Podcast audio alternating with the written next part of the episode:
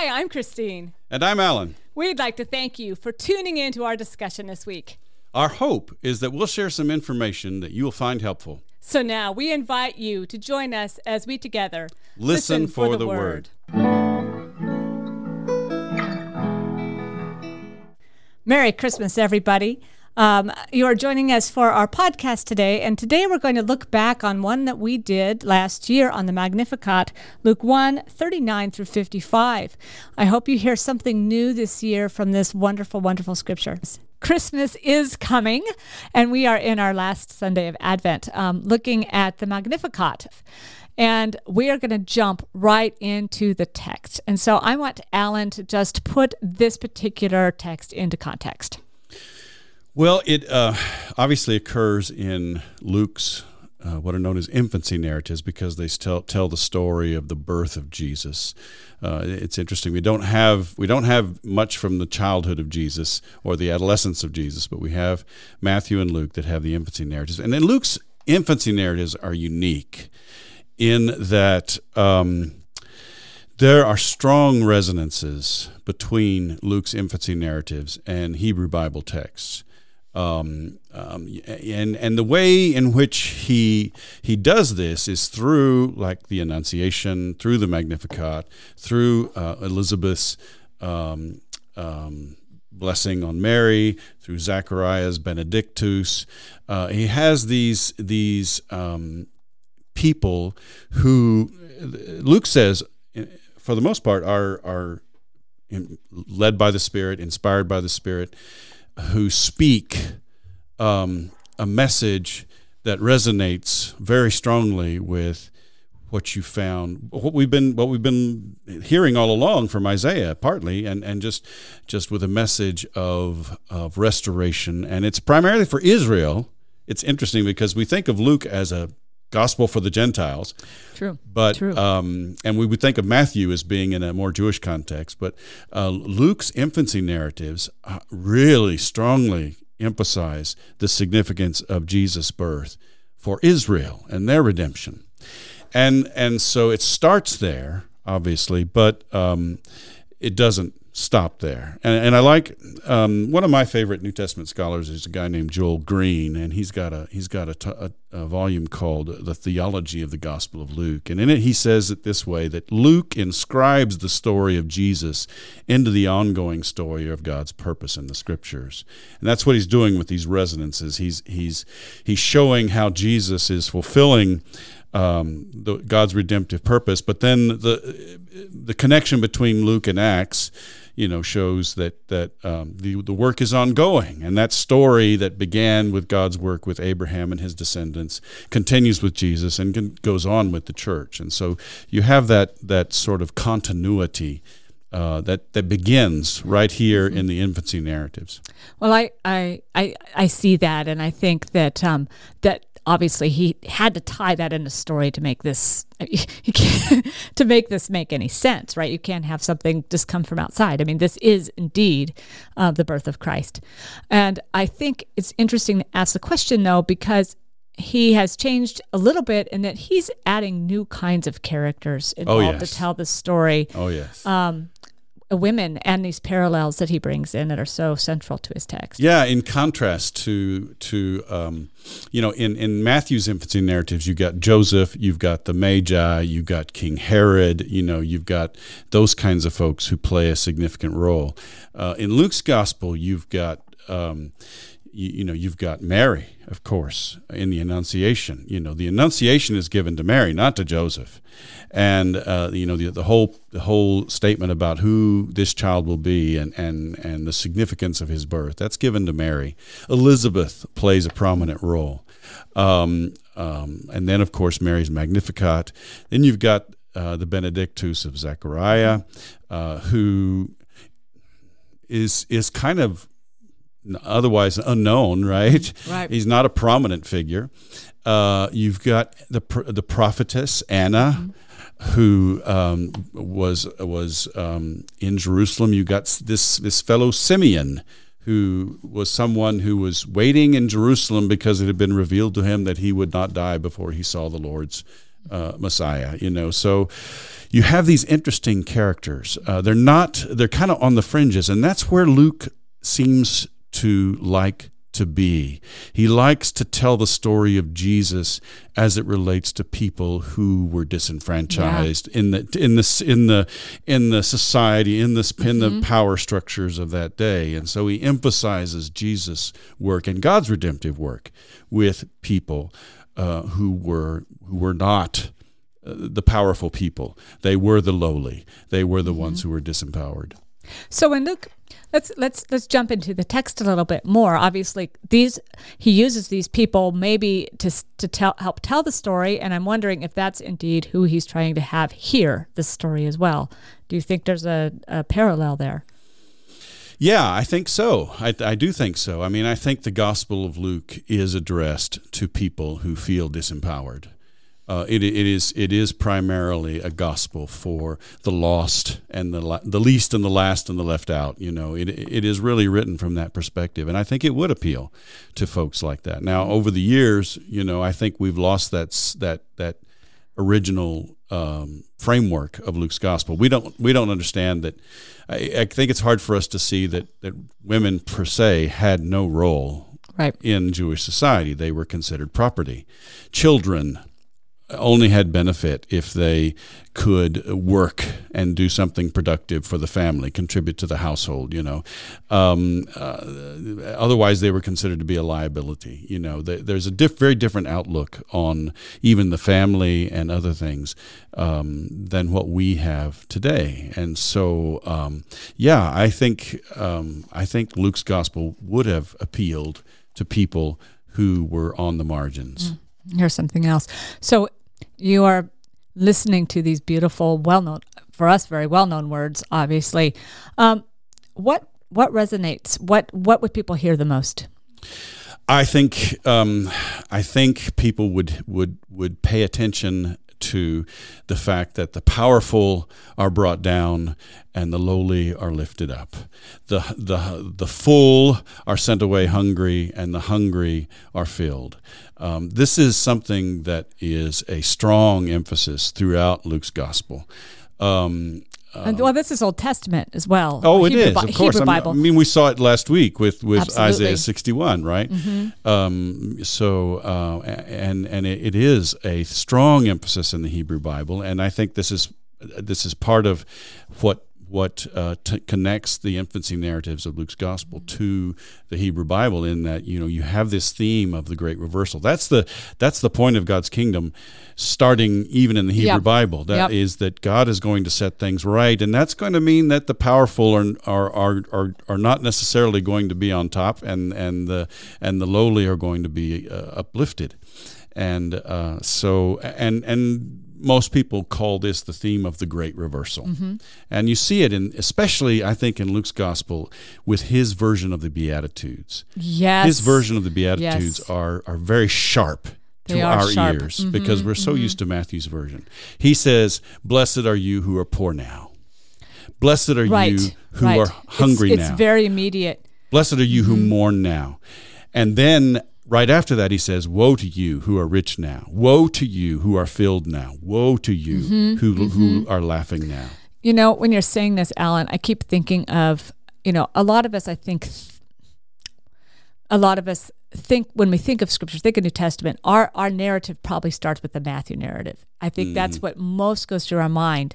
And I think sometimes we gloss over those those nuances in in Luke's Beatitudes. And I think we might be doing that as well when we come here. You know, sure. how we collapse the story together.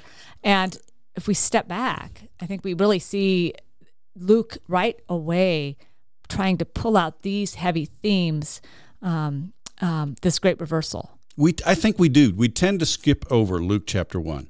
We go straight to Luke chapter two because that's the one that we're all familiar mm-hmm. with. You know, the census that took place when Quirinius was the governor of Syria and Joseph and Mary in the manger and the shepherds and all of that. That's what we're familiar with. And so we kind of skip over chapter one, I think, entirely. Mm-hmm. And I, that's one of the reasons why I think it's important for us to take it up this week. Well, and, and in the Magnificat, which is so famous with music, and, and um, you know we, we tend to we tend to think of this this powerful strong voice that comes and you know uh, um, my soul magnifies the Lord and I I tend to think there would be a little bit more hesitation and Yeah. and and and that sense of awe of oh wow um, and and and the weight um, and and and the sharpness that Luke, Luke comes with, I think also should probably um, should probably have some type of uh, uh,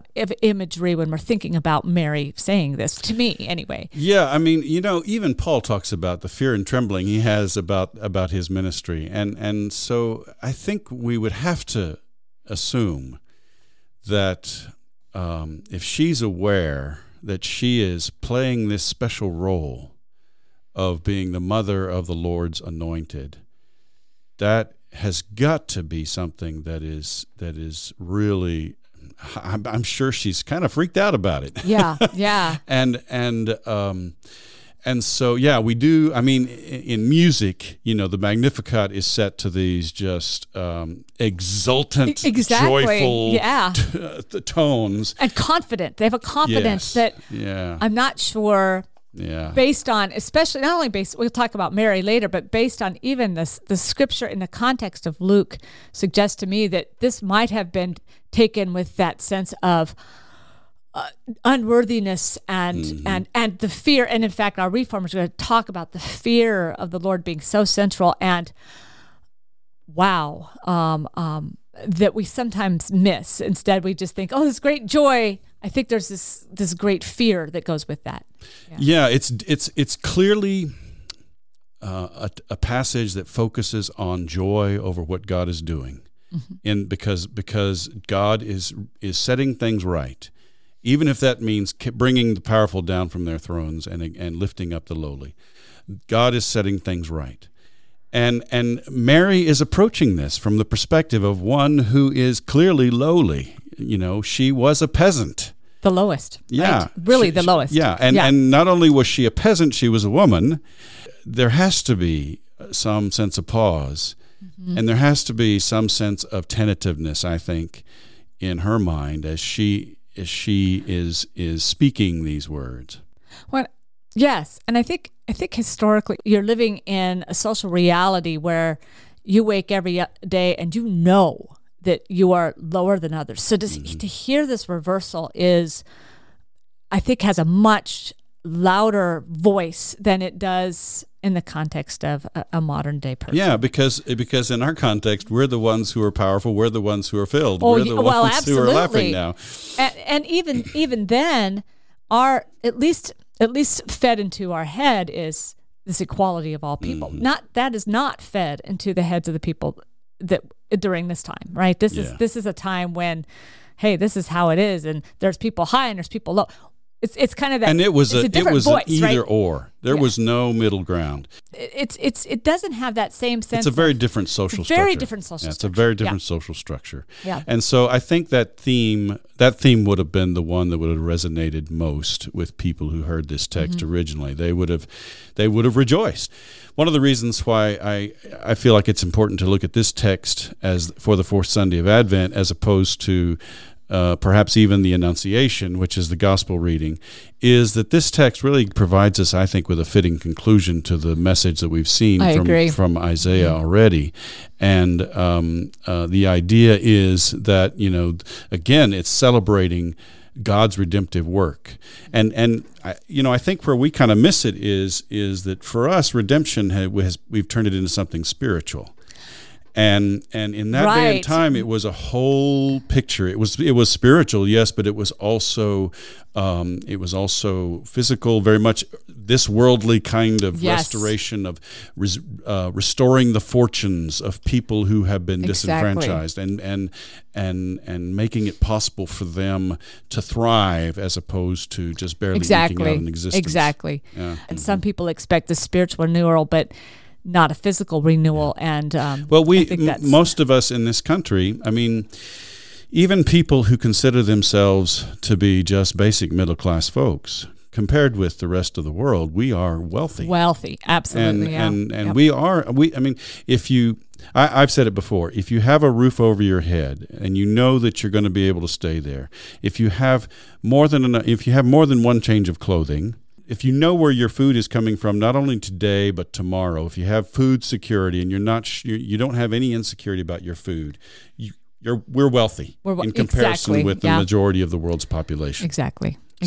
So, um, um, I think that's one of the obstacles we have to reading this text is because uh, it's hard for us to rejoice with the people who would have rejoiced. I, I there's a quote there's a quote I want to share.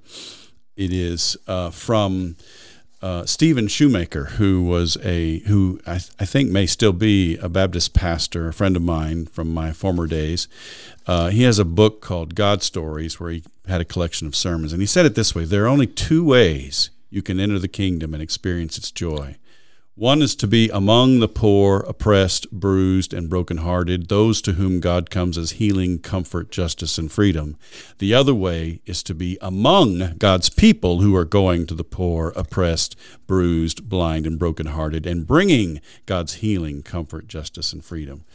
And I think that's something that's really we have to we have to get. It's not just Right. about my spiritual well-being, my my my final destiny. It's about uh, th- life here and now, and the quality of life here and now. Right. And God intends for that to change and to reflect His values, Right. uh, uh, so that all people can thrive together. I, you know, when I read that, um, and when you say that, I- I think we do see this theme in some of our early Protestant reformers, um, which is really interesting. And I, we may get to talk about that later, but um, others had, had read it this way. Others others saw that in the text, um, and it leads to a, a, a quite a historical movement about how it is to be a Christian and how it is to be a Christian prince, Ah, which is a huge nice. which is a huge Nice. theme later. Yeah, yeah. Um, let's head back to our text again because there's so much to pull out. Um, I think one of the things when I read this was in this immediate connection to Hannah's song. So Mm-hmm. maybe you'd like to talk about this that comparison. Well, uh, so a lot of New Testament scholars will point out the connection to Hannah's song. Hannah, if you recall, um, uh, she goes with her husband El- Elkanah to the to the sanctuary that was around in those days, and um, she's uh, weeping bitterly, praying to the Lord. Her lips are moving, but there's no sound coming out. And Eli, the priest, thinks she's drunk, and he rebukes her, which is, you know, way to go, Eli, right?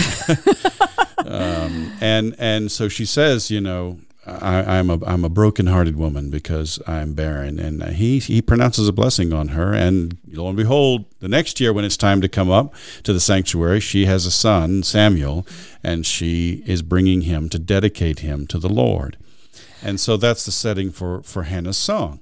I think it's significant who Samuel is, and just refresh everyone. Well, Moses was the first and foremost prophet in the Hebrew Bible.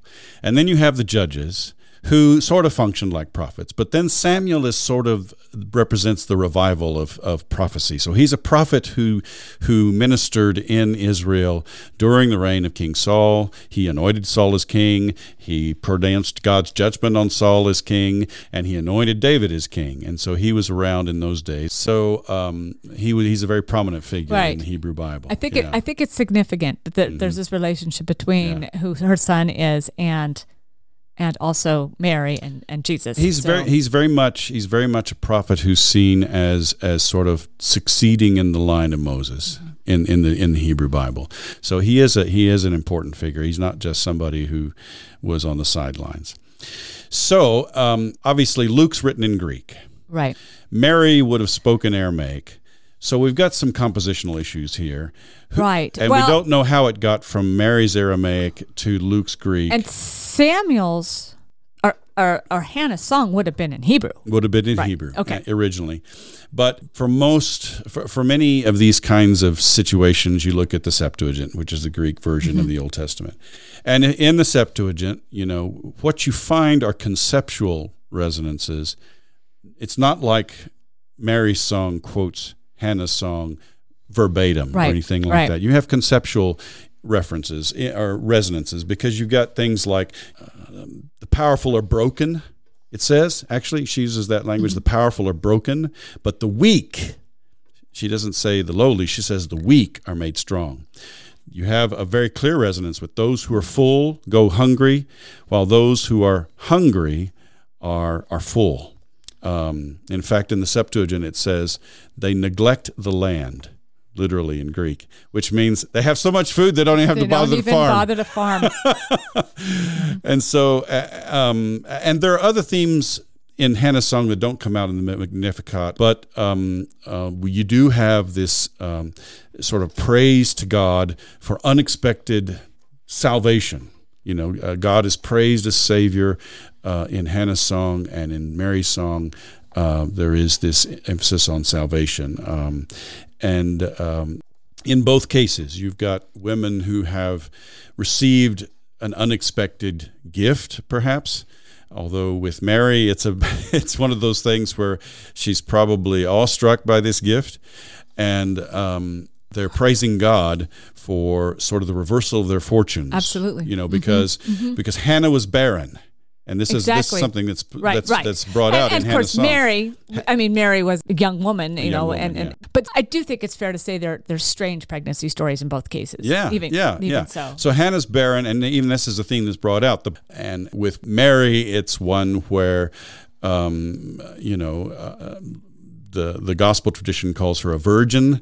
So she's uh, she's not married. She may be betrothed to Joseph, but there's there's no physical way that she should conceive, and yet, um, you know, you have this this announcement that God's Spirit is going to enable her to conceive. And so, and, and with Hannah, you know, this is something that all of her friends would have rejoiced with her.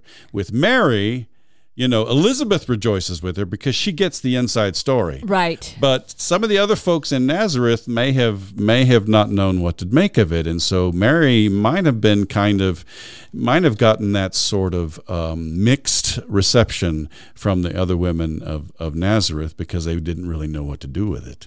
So it is an unusual birth story because you know she's she's pregnant and she's not supposed to be. right exa- exactly. So the whole you know the whole thing is a little a, a little interesting. And this sent me to so many of the other strange birth stories we have right? We have sarah who conceives when she's you know ancient and has a baby. And so we, we see these things throughout um, when it's a sig- sometimes when it's a significant figure in the bible Sure. or um, I, I even see a significant historical shift, which I think is interesting that our writers are are remembering these particular facts with women who aren't even. I mean, if we're looking at most histories, that's just not an issue, Right. You right? don't And so, find them, yeah. You know, we see the shift from our judges into the shift which will be kings, um, in terms of the governance of Israel. And here, here you have this huge. Um, this this this huge birth story, this Mm-hmm. huge experience. Again, we see this shift. This Jesus is coming, and it, all of a sudden, it's worthy of having women involved. And I think that's a, I think that's really telling and and interesting. Yeah, I've said it before. I think throughout the Bible, God delights in accomplishing His redemptive work through the most unlikely characters, the most unlikely per- people. Mm-hmm. And I think that's something that is this kind of a theme throughout the Bible. I agree. Definitely. Yeah. Another, I think, another thing worth um, examining here in terms of our text is this is a song, and you know, Luke he tends to, especially in these in these infancy narratives, come to us in in song. Um, so let's talk about song and what how you understand song in this context. Well, I think what we have to remember is that we're dealing with a time in which written texts were scarce.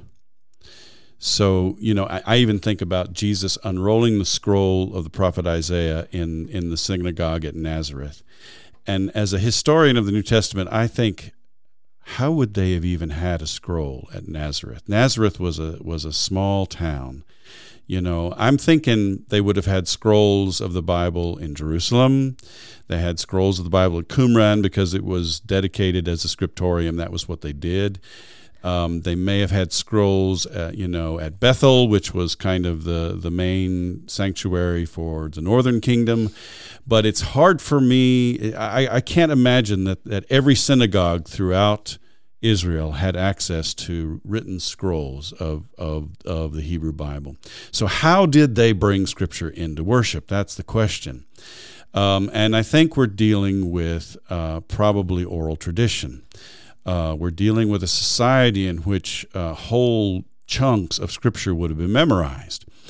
Uh, and frankly, I mean, if I try to put myself in that in that situation, I would think that for most of the synagogues, the main text that they would have committed to memory would have been the Torah, would have been the law, and they would have that would have been the main focus of scripture teaching in most synagogues, especially in a small town like Nazareth, because uh, they just wouldn't have access to, to written texts. So we're dealing with a, a period of, of uh, where a lot of the content of, of faith is transmitted through oral teaching.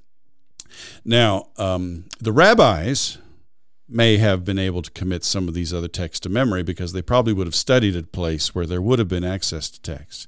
So a rabbi going out and teaching in the synagogue may very well have, have had access to other texts and may very well be able to recite some of them from memory.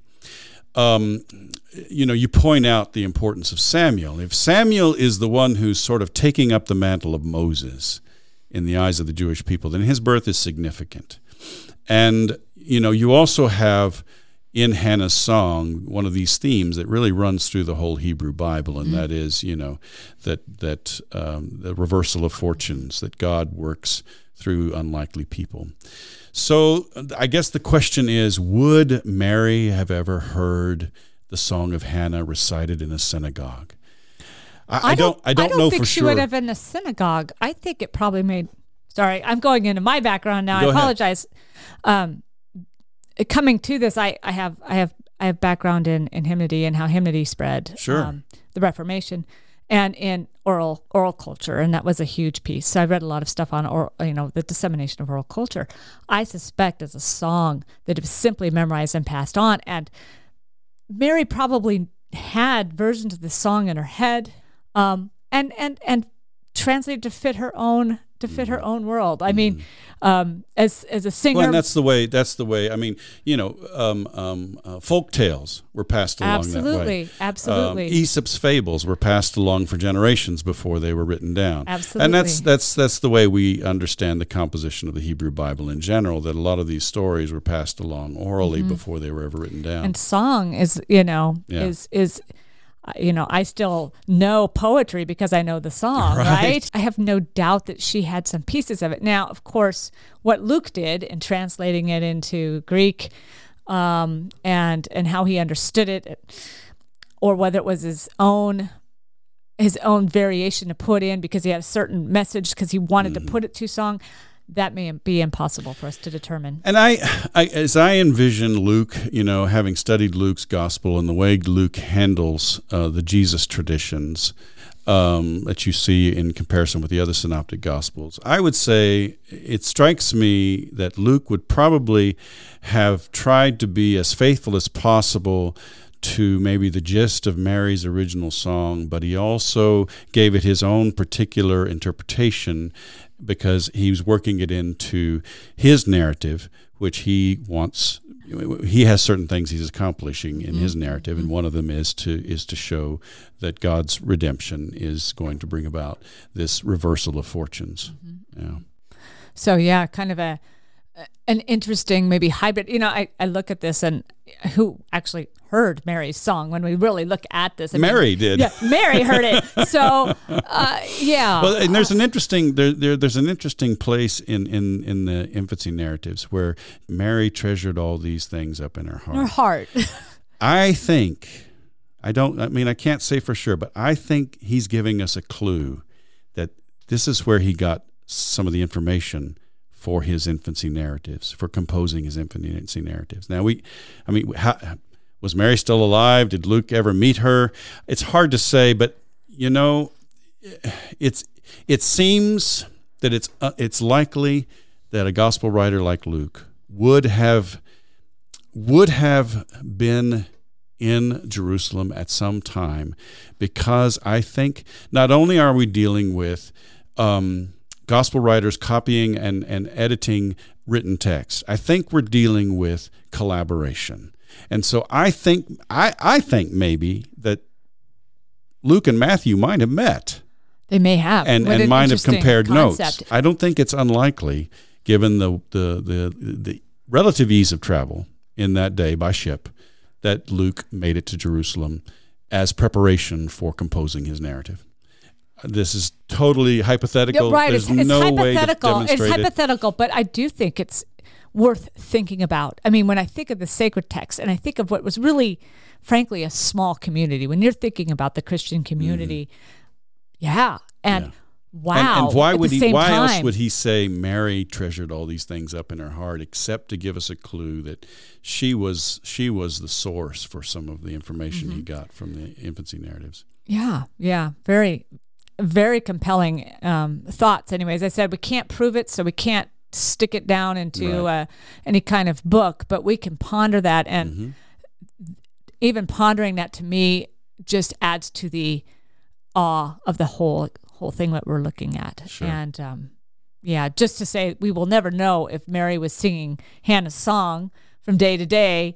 Um, because we we don't have proof of that, and yet at the same time we can say, "Oh, but I can absolutely see that as part of who she was." Well, and the point is, we sort of used informed imagination to try to understand the setting and the context. Mm-hmm. Yeah, yeah. yeah. Okay, Thank you. thank you.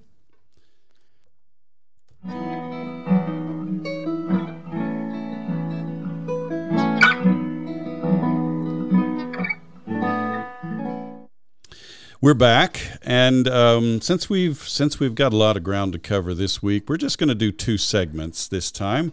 So uh, we're going to start with Christy's turn, and and I'm just going to ask Christy um, help us put this in the context of the reformers. How did they how did they approach this text? Sure. And I think when we look at this text with the reformers, we have to really look at the broader uh, pattern of Renaissance humanism and kind of the rediscovery of of of the significance of the of the human being. Um, and while a, a good true scholar of humanism would talk about that in terms of a course of study, um, I think we have to go further and talk about those elements that are in that humanist course of study are the things that celebrate our humanity. Things like history and things like poetry and things like rhetoric. Those are so central to who we are as human beings. And in the process of this this rediscovery of our humanity, we also get the rediscover of the human body and how the human body works. And so as the reformers are being steeped, um, starting Luther and particularly Calvin in these humanist studies, they're also surrounded with a new celebration of humanity. And Mary fits into this because all of a sudden you have a, celebra- a new celebration as of Mary as this human mother. Um, and one of the takeaways that, that Luther said, and I, I'll just say that right now, is he, he, he says, Look, no one can preach Christ without speaking of his mother. That's fascinating to me. What, what did he mean by that? Well, uh, we're talking about Christ's humanity here, and we're ah. talking about that he he was he was born of of of human of of of, of a woman, and that's that's a whole new respect for the biological function for women. Um, before, in, in, in the medieval period, now Mary was absolutely venerated. In fact, there's a whole cult of Mary, and there's a whole whole series of liturgy based on Mary. But Mary was upheld for her virginity and her chastity, and and what Luther's saying, no, we need to hold up Mary for her motherhood and for her function as a mother.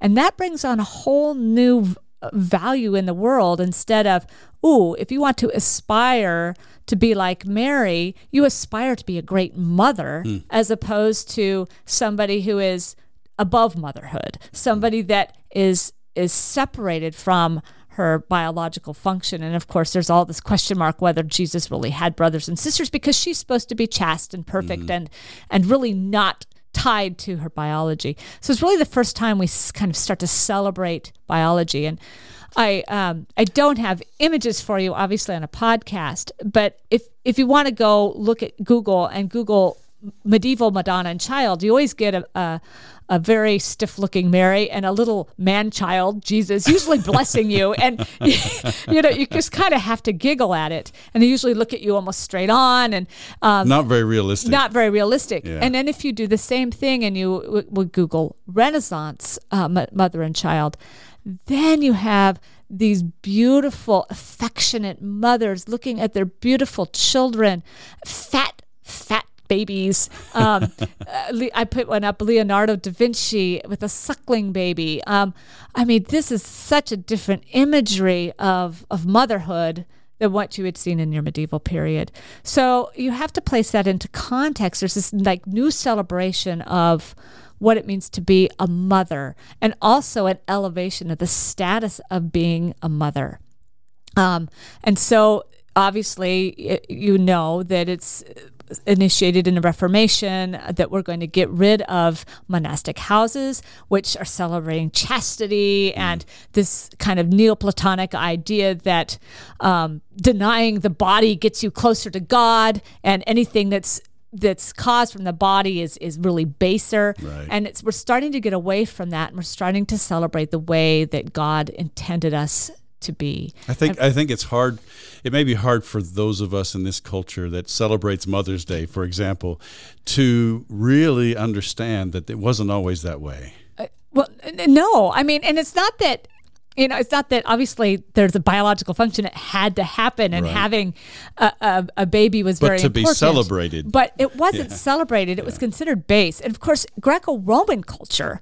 Um, it particularly didn't celebrate motherhood. As we talked about, women are always second, but are second class citizens. Um, and in fact, in in Greece, in in ancient Greece, they really celebrated. Um, um, they really celebrated perhaps gay love more than they would mm-hmm. celebrate mm-hmm. love between a man and a woman. It just it was considered to be base mm-hmm. um, in, in that world. So we're talking about a whole different context for understanding your world. Yeah. And that's where the reformers are, are coming at this. So they're looking at this text and they're looking at t- this text in terms of this woman who has been empowered um, to give birth and that she is she is worth celebrating.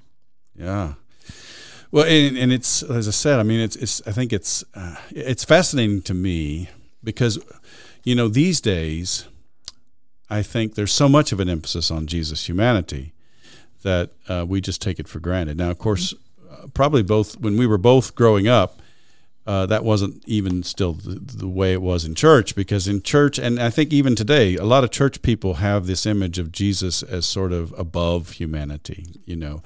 And um, I, I would think Luther is, is getting us to try to go back to that, that idea that we may have mentioned before that you know Jesus was born in a stable where there were animals living it was a smelly mm-hmm. place Jesus uh, had dirty diapers you know mm-hmm, Jesus mm-hmm. Jesus nursed at his mother's breast you know yeah, and yeah. and these are all very human images that we might take for granted but um, but when we think about Jesus, we think he has to be above all of that because he's, you know, divine. Right. and, and and this is I, I mean this is a huge a huge shift in mentality and you know, Christ the King is is is much underscored to mm-hmm. Christ this baby and and not only a baby but born to a the lowest of the low, this peasant woman, as we talked about, who suckled at his mother's breast. I mean, kings don't do that; they're they're shipped off to somebody else um, to grow up, and they have wet nurses. It's significant, job, yeah. And and we talked about this before, but it's significant that Luke tells us about this stuff. I mean, Luke tells us this infancy narrative, which you know Mark didn't even think was important to put in in here. So nor John or, or John, right? Yeah. So you have this. Um, uh, so you have this kind of reclamation of what it means to be human. And i think mm-hmm. that's a big part. And it's really important for our reformers who are seeing the, the roman catholic church as having swayed so far from what the church was as christ intended. You know one where there is a new elevation where priests are elevated about above others um, because they're denying the the realities of their mm-hmm. of their human flesh. And um, and that is praiseworthy. Yeah, and where Jesus is so far above that right. people can't even appeal to Jesus. Um, and now all of a sudden, Jesus has become real. Um, and and become approachable. And and Mary is is is celebrated as this this mother. Mm-hmm. Well, and you know, I get the I get the benefit of looking at the images, and, and the image of Da Vinci's picture uh, portrait is is beautiful and, and very touching, you know, and, and it's a very intimate kind of thing, and uh, it's wonderful that they. I mean, it's like we, we take it for granted today, but uh, what a what I wonder, you know, what a what a breakthrough it must have been even for Luther to say no one can preach Christ without speaking of his mother. Right. Well, exactly. Yeah. And if you know, and and and where, where, did Calvin go with this? I mean, we're in the we're in the Reformed tradition, so naturally, I wonder about Calvin. How did he? So you know, Cal, the, the, Calvin, of course, the the Reformed tradition is going to move away from uh, some of the um, sensuality of your uh, of your Italian Renaissance painters and then into even your Northern Renaissance painters. But I think w- what happens is um, this emphasis on, um, again, the family, which is going to be the core. The family becomes the center of of a good Christian household, and so mm-hmm. you start to get really at the end of Luther and then into and, and then during Calvin's life, these house postilla, which are which are published, which is you know, head of the household, how the household's going to pray and live together. Um, and so these Hausapostille come out and they're filled with, you know, Christian education for your family. Um, it elevates the status of children because they're part mm. of the family, and that the that God is best served um, by families that are that are sharing together. It, the household is is is the the miniature church. Mm. Um, and the mother has an important role. So we get this elevation of her as someone that needs to be educated. So there's a call for uni- universal education um, that wasn't there before. Um, so all women need to be educated so they could teach the Bible. And so it's a really big shift, if you will, in the whole mentality of, of how the family works. Um, and so we start to see image wise these these households and um, usually pretty Puritan esque, if you will, if, if, you're familiar with the Pilgrims, of course, in our country, that, that style of dress, these very pure, ideal families um, that come about, um, and this encouragement of lots of children, and and that that children make the household happy, and it's it's very it's it's a very new space, and, and Luther even will encourage the children to learn songs take them home and teach their parents so that they can be a better family unit. Mm. So uh, again, I think from our perspective, where you know, um, my grandmother had a master's degree. She was an English teacher. My grandmother's sister was the first woman to become an orthopedic surgeon. You know, this was in the 1920s. She was a pioneer, but nevertheless, the education of women, uh, even in college, was something that that we just take for granted in, in this day and time. And, and, you know, we're talking about a, a time when this was a huge breakthrough and a, and a, and a big shift from the way it was. It's a big shift. And women aren't going to, um, they're not going to move up the scale really, really fast. And as someone who's done quite a bit of women's history, women are still going to be really tied to their biological function. This is the first time we really celebrate biological function as being mm. important, um, and and so then are upheld. But it's that same biological function and the inability to control it. I mean, the only way to control it then was simply not to be involved mm-hmm. in sexual activity, and therefore nuns had this right. kind of only were the only women that really got to, a chance to do to be educated because they had removed themselves from that reality. Right, right. So these women are now there's an elevation of that motherhood role, but this is going to stick with us all through the Victorian era, you know, mm. and these images of the ideal queen and celebrating her success in as a woman through her motherhood. So we're still not to a modern era until we start to hit where we can control. Um, we can control how many children we have mm-hmm. and where we can um, women have the ability to pursue um, things outside of motherhood so it's an interesting um, the, the big debate is so is this a an elevation for women or not and i don't think it's a fair question but right. i do think it's the first time we see a celebration of motherhood and um uh and and kind of a new respect for that particular role. Well, again, in a, in a world where that seem where we we just sort of take that for granted, that's just the way it is. You know, women women have an important role to play, at least in some facets of our culture. In some other facets, suppress that still. But uh, you know, from my perspective, I think how much poorer we would be as as a people, as a society, if it were not for the women who have made significant contributions to science, to culture, to religion, to theology, to to uh, humanities, to all kinds of areas, economics, you know, um, technology. Uh, I mean, uh, women in every field, mm-hmm. sci- you know, and and and um, um, uh, I just, uh, I guess I'm, I'm bringing us back to the Magnificat a little bit here. Do we have Mary to thank for all of this?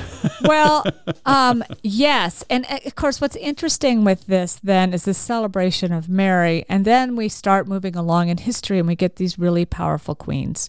And so, Queen Elizabeth. Mm-hmm. And I think you have to think about the Virgin Queen. Right because here is this queen who is trying to figure out how she navigates her world in one where and, and you actually kind of get a division between the roman catholic world and the um, protestant world and so she's dealing with um, a kingdom that is divided between the roman catholics right. and the protestants and so she's gonna um, she's gonna have this uh, um, kind of joint. She's going to have this great, we're going to allow the Roman Catholics to worship, but we're also going to allow the Protestants to worship. But I'm going to remain a virgin queen so that she she kind of walks the line between both. Mm-hmm. Um, and so I think you know she's kind of an interesting. Um, kind of an interesting character in the middle of all all of this because she is so super powerful um, and yet she sees herself as kind of this image of Mary, but yet she doesn't take on the motherhood role because mm-hmm. there's still the sense of, but if motherhood is your role,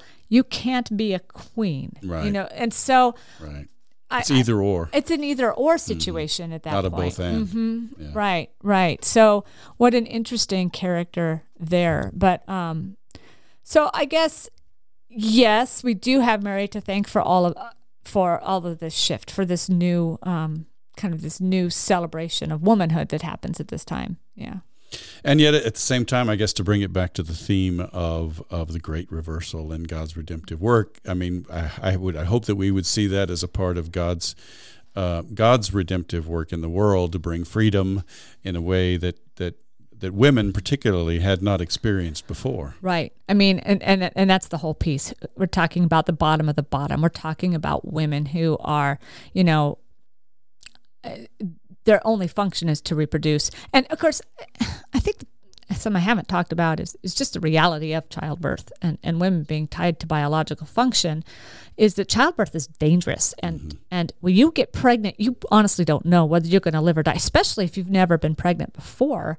Um, in, in, in uh, up until recent times, I mean, very recent times, right? right that was right. The, that was the truth. Right. That was the case for women. So, you know, Mary singing this Magnificat thinking, I'm pregnant this is a scary time. This is a scary experience. Mm-hmm. Um, she doesn't know if, if she's going to survive childbirth. She doesn't know, and yeah. she's been entrusted here with the Lord. And so, yes, there's I, I, suppose there's a sense that God will carry her through it, but there's probably also a fear of what if I fail my task? Well, you know, I think those both are fair to give. To and Mary. and perhaps when she says, you know, let it be to me as you have said, I am the Lord's servant you know, maybe she's saying, "Live or die, I will do what what mm-hmm. what you what you would would have me to do, Lord." Yeah, I, I, absolutely. So yeah. there's a whole weight with that that modern folks that aren't probably going to jump into, and and so with you know with with women there's still because we're still tied in this age to biological function there's still really a great risk of dying in childbirth mm-hmm. and so that really that impacts women's position. Um, I suppose there's a sense of early on, um, a sense of unimportantness, right? You don't live that long, or or later on, you know, and, and of course we go way back into the ancient codes. You know, the only women that had a lot of worth were women that w- were having babies. You know, yeah. So here's Luke, and we're pulling out this lowly, lowly woman. Peasant, we're, peasant girl. We're putting her in a situation that makes people wonder, wow, is she's not even maybe a nice girl, and and, and and and really the shame that would have come yeah. with her being pregnant uh, before she's married, and I. I think that's really, really fascinating when you think about the low of the low. Um, and uh, then when we tie this into and look how God has worked through these people before, and and and and look, these are my Yeah. children. This is these are people that I brought to this world, um, and I think there's a real uh, amazing beauty behind it. And as I came to this passage, I, I, I thought, I, I, I guess in my world, the messenger is probably as important as the message. Oh Um, yeah. I mean, that there's definitely that the choice of the person to deliver this, and that Luke felt this important enough to bring to us. Surely, her. yeah. I would I would say I would agree with that 100%. Yeah. Mm-hmm. Yeah. Um so um with the with the reformers then in this in this um in this emphasis on renewed a renewed uh, um, celebration of humanity, a renewed celebration of of womanhood, a renewed celebration of motherhood. Um, I guess I wonder, you know, as we as we talk about the messenger is important. Uh, how how did the reformers, um, you know, um, I mean, yeah, Luther said you can't preach Christ without speaking of his mother, but he's really focusing on preaching Christ there, right? How did they focus on Mary? Did they did what what what what did they have to say about Mary in in particular? Well, I think um, um, overall, I got a sense that just that how she was, she was the ch- one chosen, Ah. um, chosen to to bring Christ. That she was, um, she was the model of. Again, she's the model of motherhood, and I think we said that before. But but that they viewed her that way. There was a great respect for her um, uh, as as a as a biblical character, you know, as as someone that we hold up. Now, I think it's important to note they didn't they didn't want to worship Mary. They didn't they didn't see her as as a god, which is really what you see. I Or a think a little bit perhaps a even. saint, as as we see in the Roman Catholic, um, you know, cult of saints, if you will, Mm-hmm. uh, because we're we want to celebrate her for being human. Mm-hmm. Um, and so I think that's that's a shift. There's a lot of question mark there, but definitely that she is the model of humi- of of humility, right? Hmm. That she is, and that the humility is not based on her chastity, but based on her poverty. Does that make sense? Yes, Um, yes, certainly. So, kind of a shift. Well, and that makes Yeah. sense with the Mag- Magnificat because that's what she's celebrating here. I'm I'm one of these lowly people who've been lifted up. Yeah, exactly. That's what exactly what she's doing. So, um, a shift from how the Roman Catholic would have seen it as the modesty piece, and back Mm-hmm. chastity to thing, yeah, yeah. back to the poverty piece. The perpetual virginity of Mary. Yeah. Right, right, Yeah. right, right. Um, and uh, um, th- that it means, um, um, if you will, that it, I was ex- insignificant and despised, but that did not prevent God from turning His eyes toward me. Mm-hmm. That's the kind of what He put into Mary's Mary's mouth, if you will. Yeah. Well, and I think that's, I mean, I, that's something maybe we can all, we can all resonate with. You know, um, um, we may be, we may be relatively wealthy. We may be rel- relatively full in comparison with the world's population, but I think all of us have our wounds that that um, have um, weakened our sense of self confidence. And so we all can resonate, I think, with that statement. I was signif- insignificant and despised, but that did not prevent God from turning his eyes toward me. We can rejoice with Mary in, in her Magnificat. Yeah, absolutely, absolutely. So as we as we as we sort of uh, wrap it up for today, uh, what are the takeaways for you from from our discussion today for folks out there in the in the pulpits? I think a takeaways is that um, for me, at least one of them is is is how how God comes to us through unexpected characters sometimes, and that we in our in our world today we still tend to look for the rich and the powerful as the people that have the message and the way. Obviously, we measure success by wealth, and I think God's telling us um, look again. yeah. You know, Yeah. Um, Well, as I, as I said before, you know, it, it seems like a recurring theme in the Bible that God delights in using the least likely person to accomplish His redemptive work. exactly, exactly. And I think it encourages us to to open our eyes where where where God is, you Mm-hmm. know, and if God is in in love and in hope and in joy, I don't think we necessarily find that. Uh, I'm thinking of the um, Charlie Brown Christmas story and the little the little pathetic tree that he picked. We've Yeah, all right. seen that, you know, that so much love that came into that tree that they all saw it as beautiful, as Yes. opposed to the the glittery ones of Right. the steel. Right. And I think that's a really good image for us. Sure, sure. You know, as I think about it, I think you know uh, we've talked before about how how the scriptures raise a tension for us that we need to we need to keep that tension, and I think Luke especially does that. And this, so this is one of the takeaways for me is that Luke Luke's gospel puts it before us. Uh, he he has Jesus say, and this is the only place in the gospel tradition where Jesus says it quite this way unless you give up all that you have, you cannot be my disciple. That's in Luke 14. That's only in Luke 14. And that is a that's an incredible tension for us.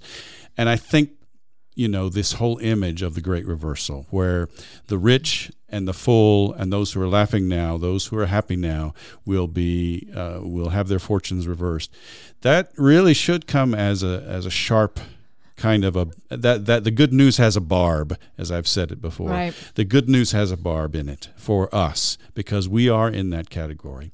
I don't think that means I don't I don't know what that means. I don't presume to be able to say what that means for us in terms of what we're supposed to do with it but I think it means that we we hold the tension and we recognize that this is the essence of the good news is you know this reversal where the powerful will be brought down and the lowly will be lifted up. Mm-hmm. I agree. I agree. And what a beautiful way to send you off to your last Sunday of Advent. absolutely thanks Christy Thank you.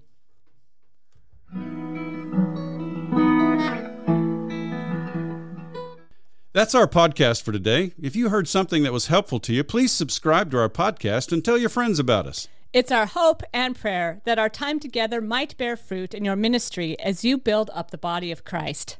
We hope you'll tune in next week, and in the meantime, let's keep serving each other as we together listen, for, the, word.